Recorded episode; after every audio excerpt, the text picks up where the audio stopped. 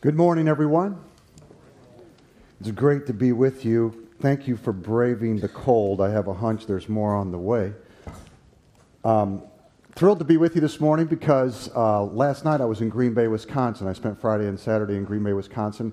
Uh, for the last 10 years or so, we've always spent the first weekend of January in Green Bay working with about 4,000 students and youth leaders from Wisconsin at a thing called Districts and um, when we saw the weather coming, we were kind of nervous about getting home. And uh, I didn't get home till 2, P- 2 a.m. last night. Uh, but I was determined to be here. So thanks to God's power and coffee, I am here with you right now. Amen, Amen to that. And, um, and uh, I'm thrilled to be here with you. Um, it's great. Thank you for your partnership in the gospel of Jesus Christ. Uh, we are disciple making missionaries with Cadre Ministries. If you have your uh, I've asked if, I asked if we could do this. If you have your Crosspoint bulletin and inside, I just want you to reach in there for a moment, and I just want you to pull out this little thing. Uh, it has three things in it. Uh, this little packet of information. One is kind of a, a 2014 year-end update, and because of our partnership in the gospel, I wanted you to see how God is using you at Crosspoint through us. Even last night on the way home, uh, we got a text from the guy that runs the conference saying that hundreds of students received Jesus Christ as their Savior last night. And uh, I want you to know that any part that God is able to use us in that journey, you share in that as well because of your partnership with us. So I want to thank you for that. So that's a year-end update. Then there's the uh, Christmas letter, which is always try to I always try to do something other than um, you know talk about some exotic vacation that we never took. But, uh, but it's just fun, fun Christmas letter. You get to know our kids a little bit. Then I want you to grab this. This is our missionary prayer picture. And uh, right away, if you look at this picture, you'll notice that we're holding our grandchild. No, it's not our grandchild. Uh, that's our child. But that's a long story, and I don't want to tell you about that today. But we have uh, seven kids, and what I would invite you to do, if you would just be so kind, to stick, there's a little magnet on the back, stick this on your refrigerator and sometime this year, when you go to get food, say, God, please help this crazy family and uh, continue to do your good work in their lives and in their kids for your glory. If you would do that, that would make my day. My heart to you, thank you for doing that. Deeply appreciate our friendship we share. Today I came to tell, uh, I t- came to tell the rest of my story, as Paul Harvey would say, and now the rest of the story. Uh, if you would open up your Bibles, though, I want you to see that how God's people, especially in the New Testament, were quick to tell their stories about how God had intervened in their lives. In Acts chapter 26, we're going to see such a story. So if you would be so kind to open up your Bibles to Acts chapter 26, we're going to see the Apostle Paul tell his story. Of course, we get Paul's story in earlier in the book of Acts, but it's fun to see him tell his story. And I'm going to uh, go somewhere with this, and we're going to bring it into a head here by the end. But I just want to read a lengthy passage out of here in Acts 26 because Paul tells a story, and I want you to see how he tells his story. Of course, Jewish, uh, some of the Jewish people hated Paul. And uh, Paul's very Jewish, but some of the Jewish religious, same religious leaders who hated Jesus, uh, hate Paul. And, uh, and they've made his life very difficult, even though he's tried to be kind to them and love them. And uh, as a Roman citizen, instead of letting uh, the Jewish judge him, the Jewish people judge him, because he knows where that's going to lead, he appeals to Caesar. So now he's before Roman people. Festus, these are all kind of kings and, and uh, governors. Uh, Festus has Agrippa come. He's a king. And he says, I want you to hear this Apostle Paul guy. So look at verse uh, 1 of 26. And Agrippa's there. This is all this pomp and circumstances. And, and uh, watch, watch what happens in verse 1. It says, um, Then Agrippa said to Paul, you have my permission to speak for yourself. So Paul motioned with his hand and he began his defense. King Agrippa, I consider myself fortunate to stand before you today as I make my defense against all the accusation of the Jews, and especially so because you are well acquainted with the Jewish customs and controversies. Therefore, I beg you to listen to me patiently. That's his opening salvo. The Jews all know the way that I have lived ever since I was a child from the beginning of my life in my own country and in Jerusalem. They have known me for a long time and can testify, if they are willing, that according to the strictest sect of our religion, I lived as a Pharisee. And now it is because of my hope in God that, and what God has promised our fathers, that I am on trial today. This is the promise our 12 tribes are hoping to see fulfilled as they earnestly serve God day and night. O king, it is because of this hope that the Jews are accusing me. Why should any of you consider incredible that God raises the dead? Verse 9. I too was convinced. Watch how he talks about his past life. I too was convinced that I ought to do all that was possible to oppose the name of Jesus of Nazareth. And that is just what I did in Jerusalem. On the authority of the chief priest, I put many of the saints in prison. And when they were put to death, I cast my vote against them. Many a time I went from one synagogue to another to have them punished, and I tried to force them to blaspheme. In my obsession against them, I even went to foreign cities to persecute them. So here's Paul saying, You know, the very thing I am, I used to hate and I used to persecute. On one of these journeys, I was going to Damascus. So, so what, what made the change? On one of these journeys, I was going to Damascus with the authority and commission of the chief priest. About noon, O king, I was on the road, and I saw a light from heaven, brighter than the sun, blazing around me and my companions. When all, uh, we all heard we all fell to the ground, and I heard a voice saying to me in Aramaic, Saul, Saul, why do you persecute me? It's hard for you to kick against the goads. Then I asked, Who are you, Lord?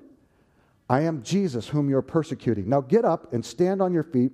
I have appeared to you to appoint you as a servant and a witness of what you have seen of me and what I will show you. I will rescue you from your own people and from the Gentiles. I am sending you to them to open their eyes and to turn them from darkness to light and from the power of Satan to God, so that they may receive forgiveness of sins and a place among those who are sanctified by faith in me.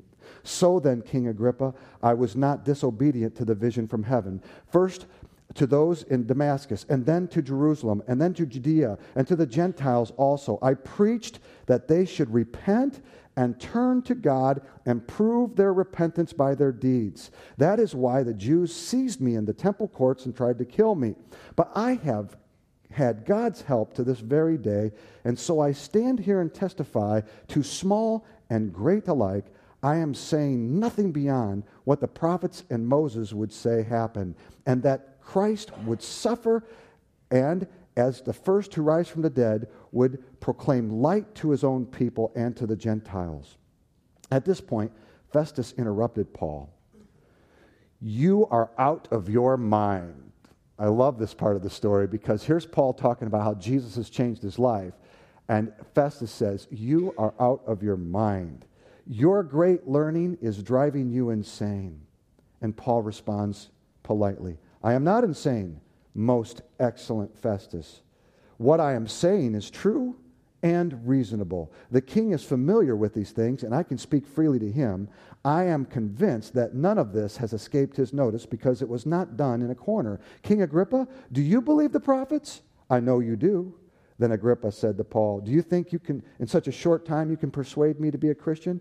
Paul, short time or long, I pray that God I pray, God, that not only you, but all who are listening to me may become what I am, except for these change. Paul tells his story. He tells it also in, in, in chapter 22. Friends, part of what it means to follow Jesus is that we tell our story. And so I would like to just briefly tell you uh, a little bit more about my journey. Last time I was here, I believe I talked about how I grew up in the projects, and, and uh, my mom was a bartender, and uh, she, she, had a bartender friend who received Christ, and she eventually came over to our house, shared the gospel with my mom. My mom received Jesus Christ as her Savior. When my mom received Jesus Christ as her Savior, I did not have any kind of church background. We were pagans long before it became chic like today. Uh, you know, everybody was religious, but we were pagans. And now a lot less, less people are religious, and, and paganism is on the rise. Uh, it's fascinating. We didn't have any God in our life, but I got the best Christian education a kid could ever get. I saw God was alive as He changed my mom from a crazy, wild living bartender into a crazy, wild living Christian, like the Apostle Paul. And I realized, oh my goodness, whatever my mom has, it is for real. And it's powerful and it's life changing. But here's the deal even though she took me to church from that moment on, she quit working at the tavern. She re- repented, like it says in Paul's story. She repented and received Christ as her Savior, and God began to transform her. I didn't want anything to do with it as a kid. Um, and so I remember I kind of held out until I was uh, about 15. I remember going to church with my mom just to appease her. Maybe some of you here today are just uh, in the habit of going to church rather than, than, uh, than actually wanting to be here. And uh, I just want to say I know how you feel because I did that for a while with my mom. She wanted me to go to church. I went with her. I just kind of endured it. I thought it was pretty boring. And, um, and I remember, uh, you know, I just thought, well, that's great for my mom, but it's not great for me. And, and here's, the, here's what I kind of I kinda took away from my church experience, because we had never really been in a church until my mom became a Christian. I looked around in the church that we were a part of, and uh, because my mom started going to church, and I looked around and I thought to myself, you know what? This is something old people do.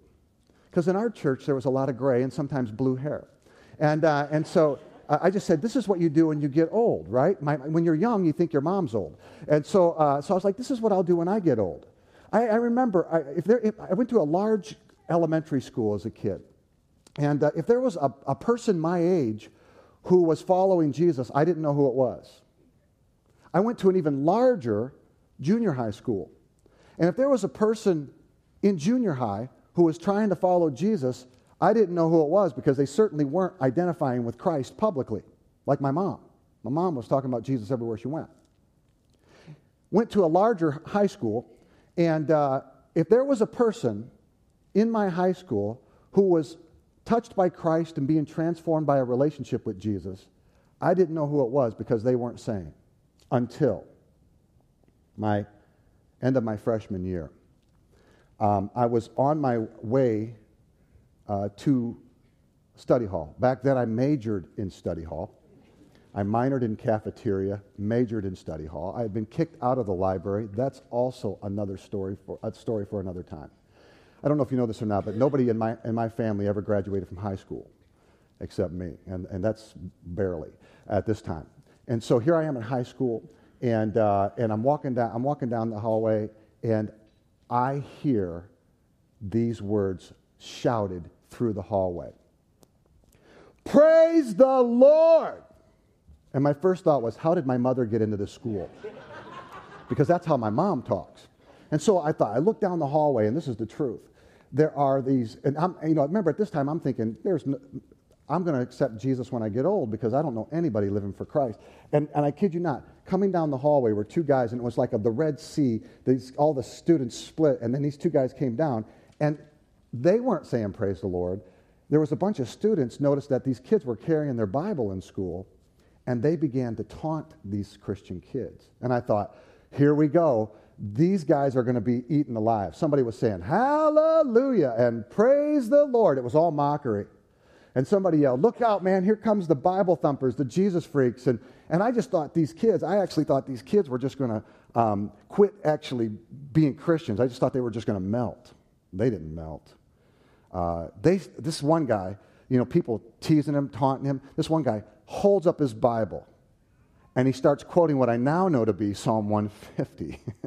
and he goes, That's right, everybody. Go ahead and say, Praise the Lord. Go ahead and say, Hallelujah. I'll tell you why. The Bible says, Let everything that has breath praise the Lord. I was like, Whoa, this isn't the weak Christian thing I thought it would be.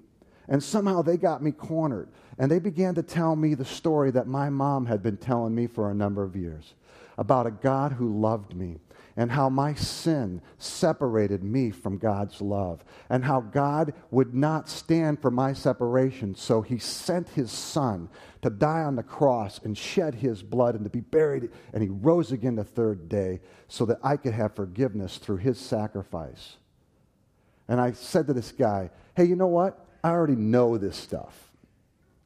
He goes, You know all this stuff, and you're not a Christian? He's looking at me like, You idiot. And uh, if you know this, why aren't you a Christian? And I go, man, my mom's been telling me this stuff for a while now. And they're like, dude, what are you waiting for? And I was about to say that I didn't know anybody my age living for Jesus Christ. Because I'd never met anybody my age. Because I was under, I thought you couldn't be young and follow Jesus. And here I am looking at two of them. I opened my mouth to explain that, and I went, Oh, this is dumb. They're right here. And I don't remember much about the rest of that day, but I remember a little bit. I remember being blown away that you could actually live for Jesus Christ. You could follow Jesus and be young. So that night, um, I went back to the projects where I lived, and I, I was in bed, and I said my first real prayer. Do you know what I'm talking about? Like the one from your heart. And it was very untheological. I didn't know how to pray. You know, I mean, I'd, I'd prayed before, like, now I lay me down to sleep with a bag of candy at my feet. If I die before I wake, you know I died of a stomach ache. You know, I've, I've prayed those kinds of prayers before. But I never prayed from my heart before. But I knew my mom had drilled the gospel in me, and I knew what Jesus had did for, done for me. I knew it. And I looked up, I don't know if you've ever just prayed from your heart for the first time, if you remember what it was like. But I looked up to the ceiling and I said, God, I'm ready to do business with you. And then I went to bed. I think it's the most untheological prayer a guy could ever say and get saved. Because I knew what I was saying. I was like, God, I know you touched my mom because of what Jesus did on the cross. I know you touched these guys. If they can do it, my mom can do it. I'm in. I'm, I'm putting my trust in what Jesus did for me. It was totally non emotional. I'm a passionate guy. Uh, it was totally non emotional. But I'll tell you what, the moment I woke up the next day, I knew God was in me. I knew the Holy Spirit was indwelling me. You know why? This is crazy. I woke up, and my first thought in the morning as a 15 year old kid was, hey, I trusted Christ as my Savior last night. Now, that's a miracle because normally I don't think anything about God at any time. And I was like, yeah, yeah, I did. And then I thought, what do I do now? I don't know what to do now. And I thought to myself, well, my mom accepted Jesus as her Savior, she started to read the Bible. I said, okay, I'm going to start reading the Bible. 15 years old, first day, I'm going to read the Bible. I already had a desire to read the Bible. I knew that was the right thing. Why? Because my mom didn't have to tell me this. My mom lived it. I knew where she was at right that moment when I woke up. She's downstairs reading the Bible, drinking coffee, and smoking her cigarette. Sorry, I just got to keep it real. My mom had only been saved a few years, all right? So just keep that in mind. And I knew she was down there doing that. And so I thought, you know what? I don't have a Bible. But my mom, she'll probably have an extra, or she'll hook me up with one. So I go downstairs. You got to understand, my mom's been praying for me for a number of years. She sees me, you know, I'm starting to party. She sees me starting to really do all the classic dysfunctions of my family. So you know what she did? I didn't know this. She'd been praying for me. Boy, oh boy, if you're here today and your mom is praying for you and you don't know Jesus, you should give up. If your grandma's praying for you, please accept Jesus right now. Because those old ladies don't know how to shut up, man, and they have the ear of God. They, God listens to those ladies. So my mom's down there, and I go, Hey, mom. She goes, Yeah. I go, I'm not going to believe this, but yesterday at school, of all places, I ran into two guys who talk about Jesus like you do. She goes, Yes. I said, Well, and then he told me the same story you told me about how God loved me, my sin separates me from God. Jesus Christ died on the cross, shed his blood, rose again. And they told me if I receive Christ as my Savior, I could be forgiven and have a relationship with God. She goes, Yes.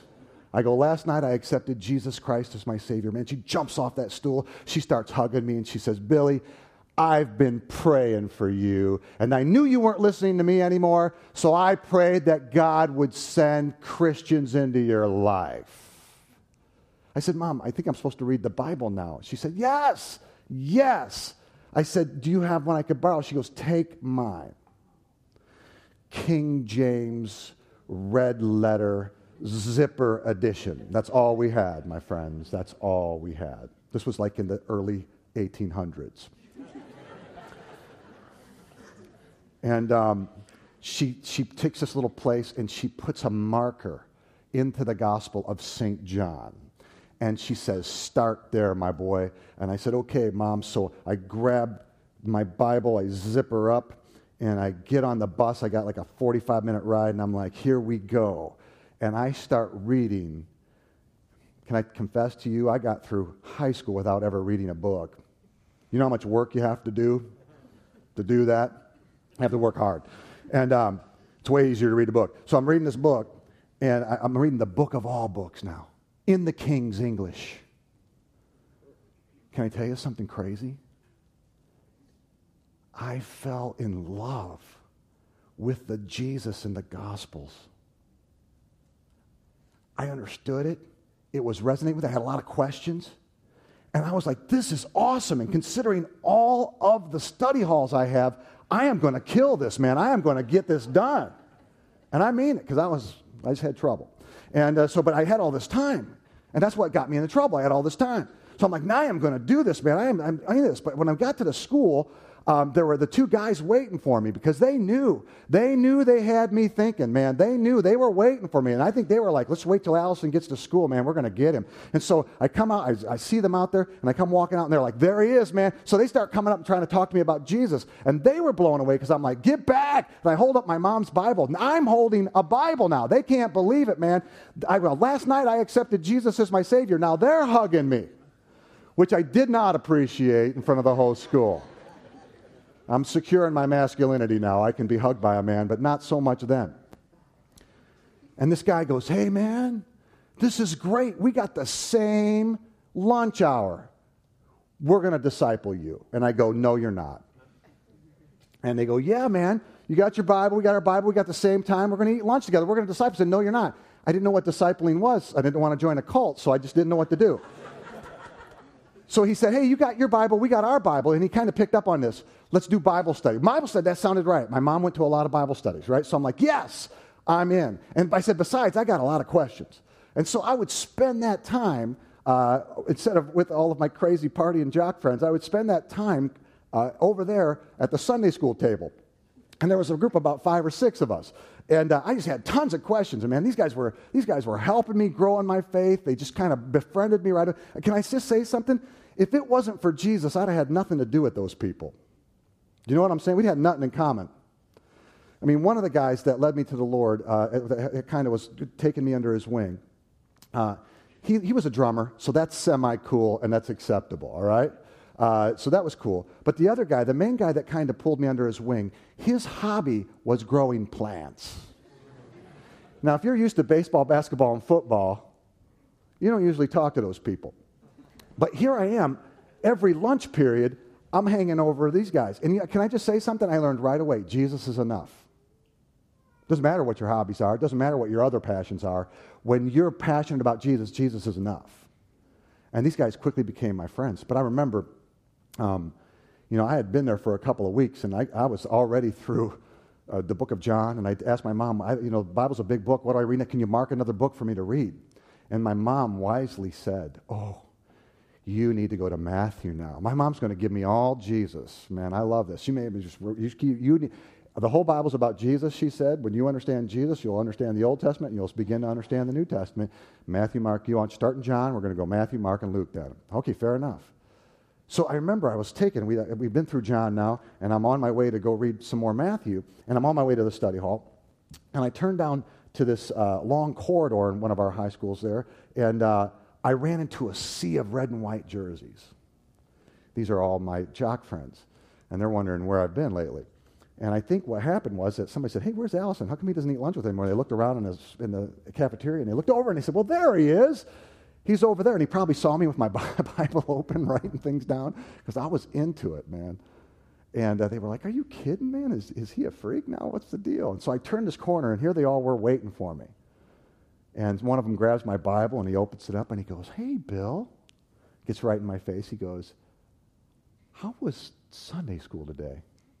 I saw you over there having Sunday school. How was it? And I was like, Oh, these guys are going to give me a hard time, right?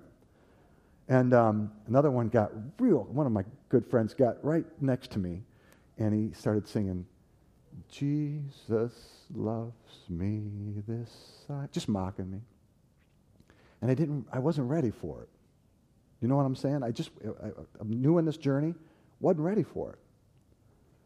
And uh, the bell rang, and they threw me my Bible, and I walked up to study hall. I put my head down on my Bible, and I wept. It hurt. And when I say I wept, you got to know something. I saw a lot of crazy stuff in my childhood.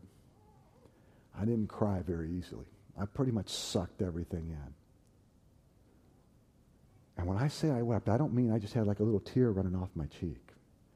I wept, and I was like this, and snot went everywhere. I mean, it was all over the place. You know what I'm talking about? I mean, it was everywhere. I tortured every teacher I ever had. And, um, but for the last two weeks, they loved me. Because I was quiet, I was reading the Bible, they didn't even care. This teacher came over to me and she just held out this Kleenex and, and said, You need to go see the, you know, you need to go down and see the nurse. What do you need? And I'm like, No, I'm, I'm, I'm good. I, I'm just need, I just need to clean this up. And, and uh, she felt sorry for me. I could see it in her eyes. And uh, so I got composure of myself, and I was angry. I was upset about this. So something I need to tell you about my relationship with God is it's always pretty raw. Um, you ever read the Psalms when David says stuff like, God, where are you? I feel so alone. You've abandoned me, da da da da. So I didn't know that's how the Psalms work because I had never read a Psalm yet. But that's my relationship with God has always been raw, real.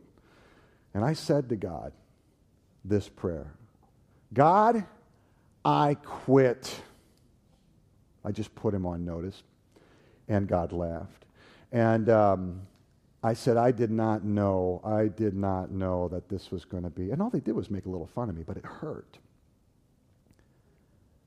And I remember looking at the clock, and there was still 50 minutes left in the class, and I just thought, man, I love this book. It makes the time go by so fast.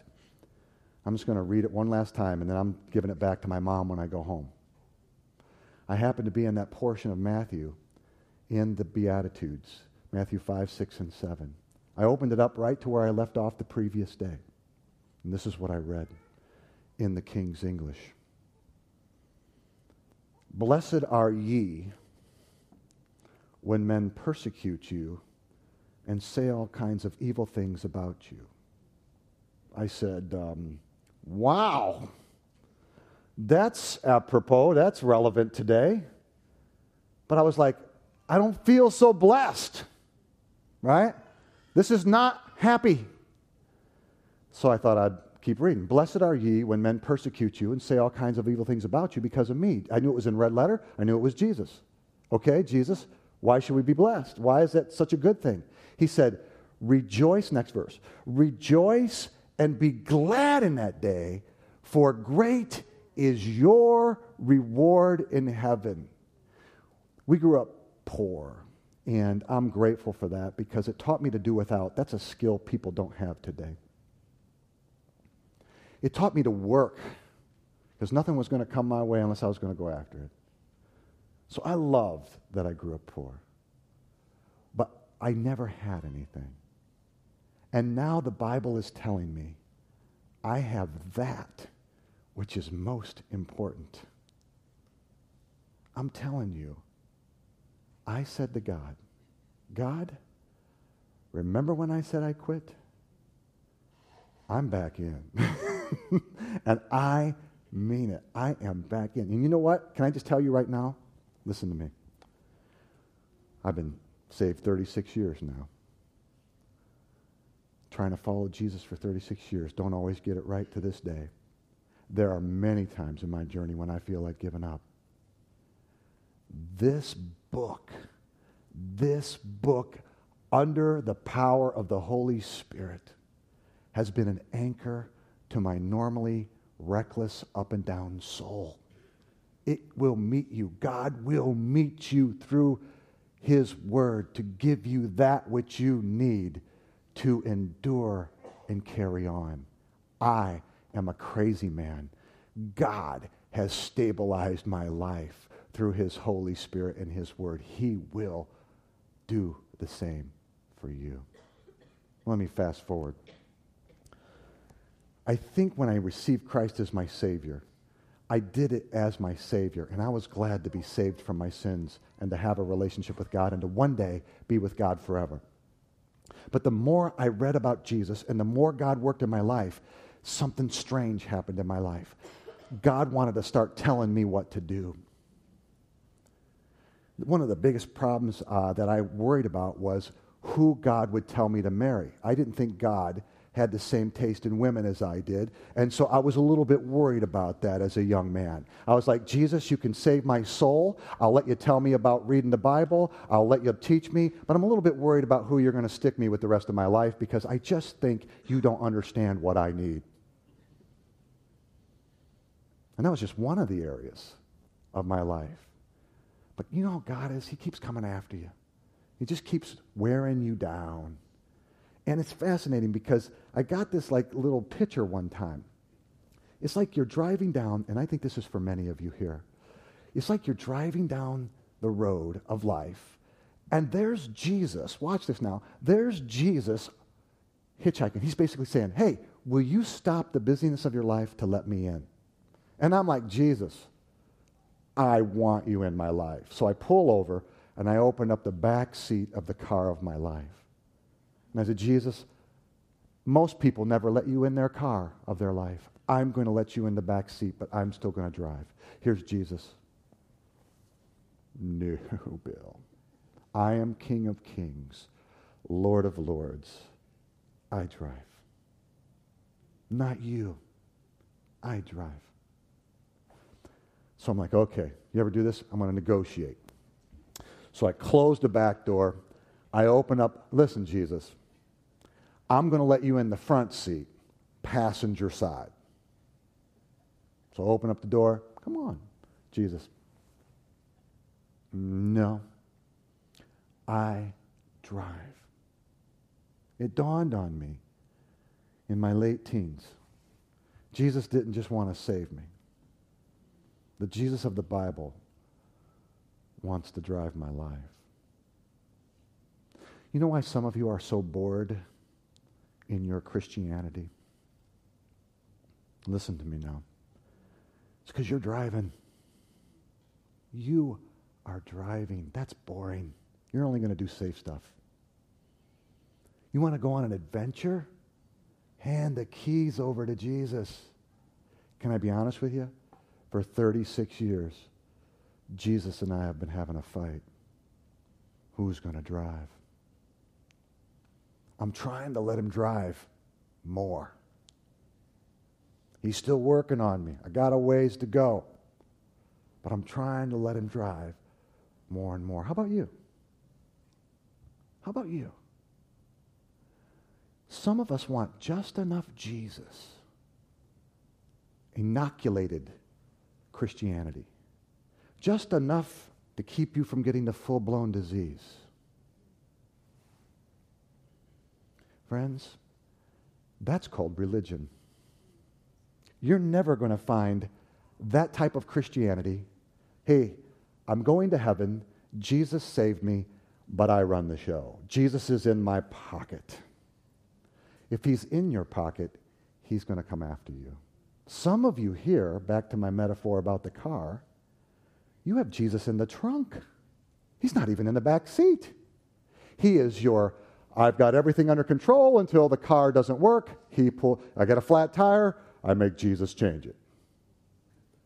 Friends, Jesus wants out of the trunk. He wants out of the back seat. He wants out of the front seat. He wants you in the back of your life and him driving. You know what that means? That means you make Jesus not only your Savior, you make Jesus your Lord, Master, owner. 1 Corinthians says, You are not your own. You have been bought with a price. Therefore, glorify and honor God in your body. You are not your own. Who your money is not your money.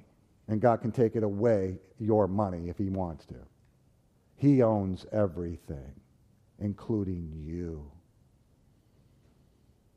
Friends, so many people in America have this weird religious idea that they can, they can lip a prayer and go on living as they please. They do not understand the message of repentance. They don't understand what Jesus does in somebody's life. Some of you might be getting uncomfortable. This is good because I'm speaking to you. And I'd rather have you be a little uncomfortable right now so that you'll do business with God. Can you say that prayer? God, I'm ready to do business with you. I had no idea what I was getting into or what was getting into me for that matter. Can I tell you something? 36 years for all the ups and downs? I wouldn't trade it for anything. What a boring life I would have lived myself. I think it was Billy Graham that said, The smallest package I've ever seen is a man all wrapped up in himself.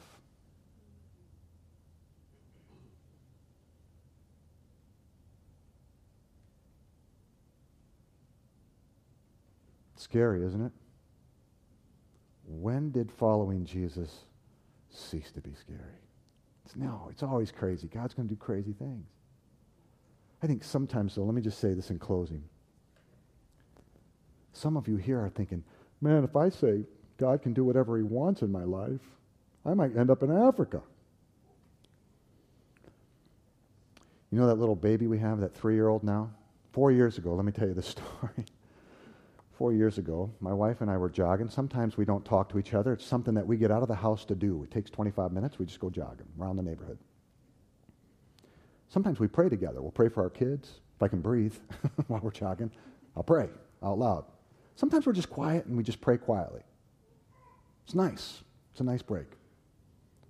About four years ago, I felt like I was getting comfortable. And I felt like I didn't have a dependence on God. So I said, God, when I was a young man, I gave you the keys. Not only did I ask you to save me, but I, I said you could drive the, my life. I just, I just want to re up. Four years ago, I said, I just want to re up. I don't want to get old and comfortable. I don't want to get old and predictable. You own me. You always have owned me. I am yours. You are God. I am not. I don't care what you want, what you do with this next thing I'm going to tell you, but God, you can do anything you want in my life. Anything you want in my life. And I meant it. Can you pray that? Because I know anything God has and I thought, well, here we go. We're going to sell the house and we're missionaries here, but now we're going to be missionaries somewhere else. Let's see what God does. A couple months later, my wife and I are jogging, and she said to me, Pardon me, hey, just want you to know something? I'm late. I said, Late for what? She goes, Late. I go, Oh, oh, oh, oh, oh, oh. I said, um, I'm not worried about it. I said, You're getting old. We're going to reach menopause. I didn't say I was a smart man. She goes, okay, because she just flies with it. Another month goes by. She goes, I need to go see the doctor. I said, as soon as she said that, the Holy Spirit tapped me on the heart and he said, Remember what you prayed? you can do. You want me to do anything. Thank you for the invitation. I'm doing something. And I knew it. I looked her right in the eyes and I said, I need you to know something right now. I know this is crazy because our kid is, our youngest is 10. But if this is what we think it is, it's my fault. because I told God he could do whatever he wanted to, but I also believe it's going to be the best thing for us. And I looked her right in the eyes and I said, this could be exactly an answer to that prayer. So we go to the doctor. Doctor, we're in the room with the doctor. Doctor looks at her, then looks at me, looks at her, and says, Congratulations, you guys are going to be parents. And we wept tears of joy. Shock, but tears of joy. We got into the car. My wife looked at me and said, like two unmarried teenagers, she asked me, How in the world are we going to tell our parents? And then I said, How in the world are we going to tell our teenagers? Because they don't even think mom and dad are still active. and thus began our journey. So I share that story with you because I want you to know something. I don't know, my wife's here with us. We have Ivy with us too. The other kids all had responsibilities at their church. Now, watch. We are having, the, this is going to sound weird. I didn't know being a grandparent was so much fun. We are having the time of our lives. we had a bunch of teenagers and they tend to think of themselves. Throw a baby into that mix. Everybody thinks of somebody else beside themselves. This has been not only great for us, it's been great for them. I wish all old people in this room will have another baby.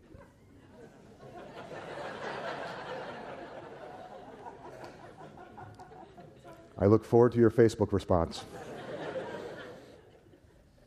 it's not for everybody. God, but that's what I'm saying. I shudder to think of the boring life I would have had I not said, God, you can do anything you want in my life.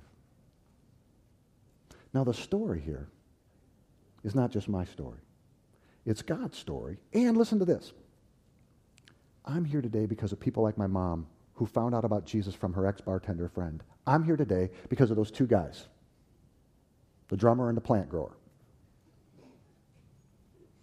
Their story helped me. For the next four weeks, four Wednesdays, four Sundays, but four Wednesdays, I'm going to be with you. And we're going to talk about how do you become a follower of Jesus who helps other people learn to follow Jesus, especially people who are far away. Some people love evangelism, and if you're an evangelist, I love you. And I'm glad you're here. But most people in the body of Christ are scared to death of telling other people about Jesus. The training that we're going to do is for you. It's for how does a mom live such a way of life and help other moms and even their own kids come to have a relationship with God. We're not going to ask you to go out on the street and preach. We're not going to ask you to go to a different country and preach we're going to talk, we're going to study Christ's life, and we're going to give you four practical, intentional things you can do in your life every day, no matter if you're junior high or a senior citizen, or you work at CAT, or whatever you do. You're a farmer, stay at home mom, whatever it is. This training is for all the people in the body of Christ who don't see themselves as an evangelist.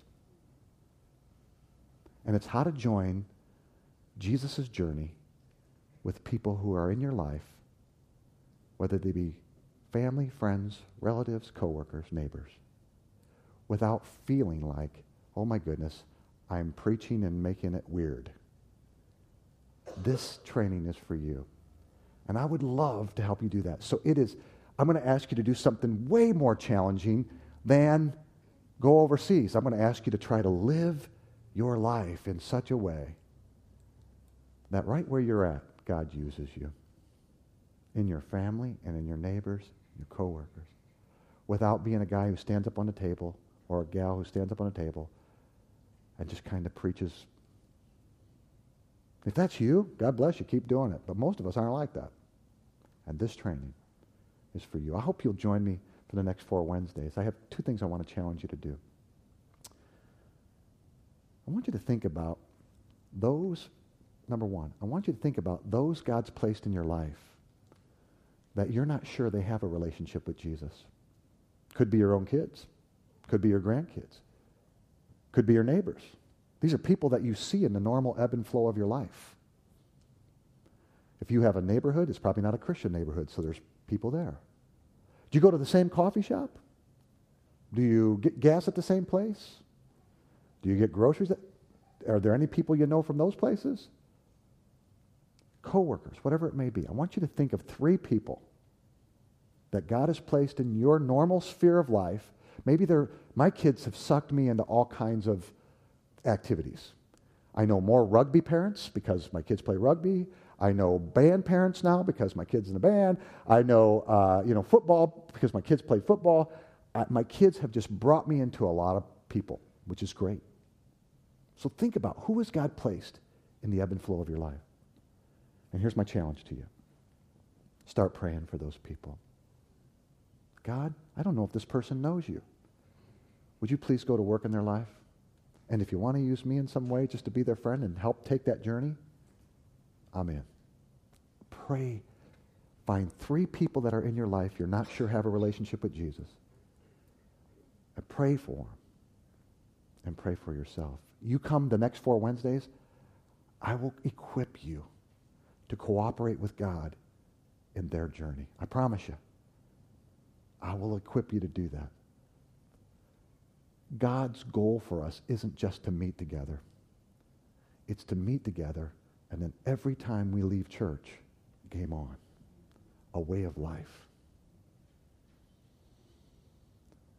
The real test of what happens in a church during a service like this is what happens after church in real life, isn't it? Would you bow your head and close your eyes?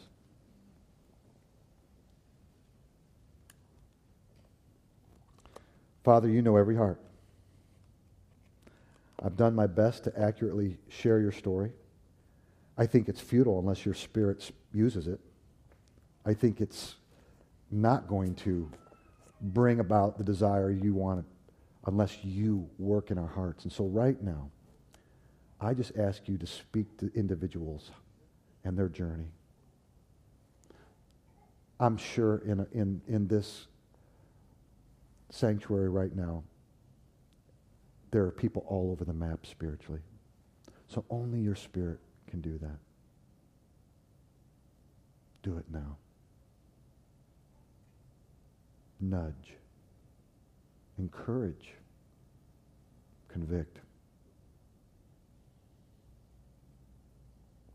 Before I close this prayer, I want to give you a chance just to quietly in your heart do business with God. Is there anybody here that needs to say to God, God, I'm ready to do business with you? Maybe your takeaway was, maybe God spoke to you today about this. You need to say this prayer. And I dirty double dog dare you. I dare you to say this prayer. God, I invite you to do anything you want in my life. If you can say that, say it now, quietly in your heart to God.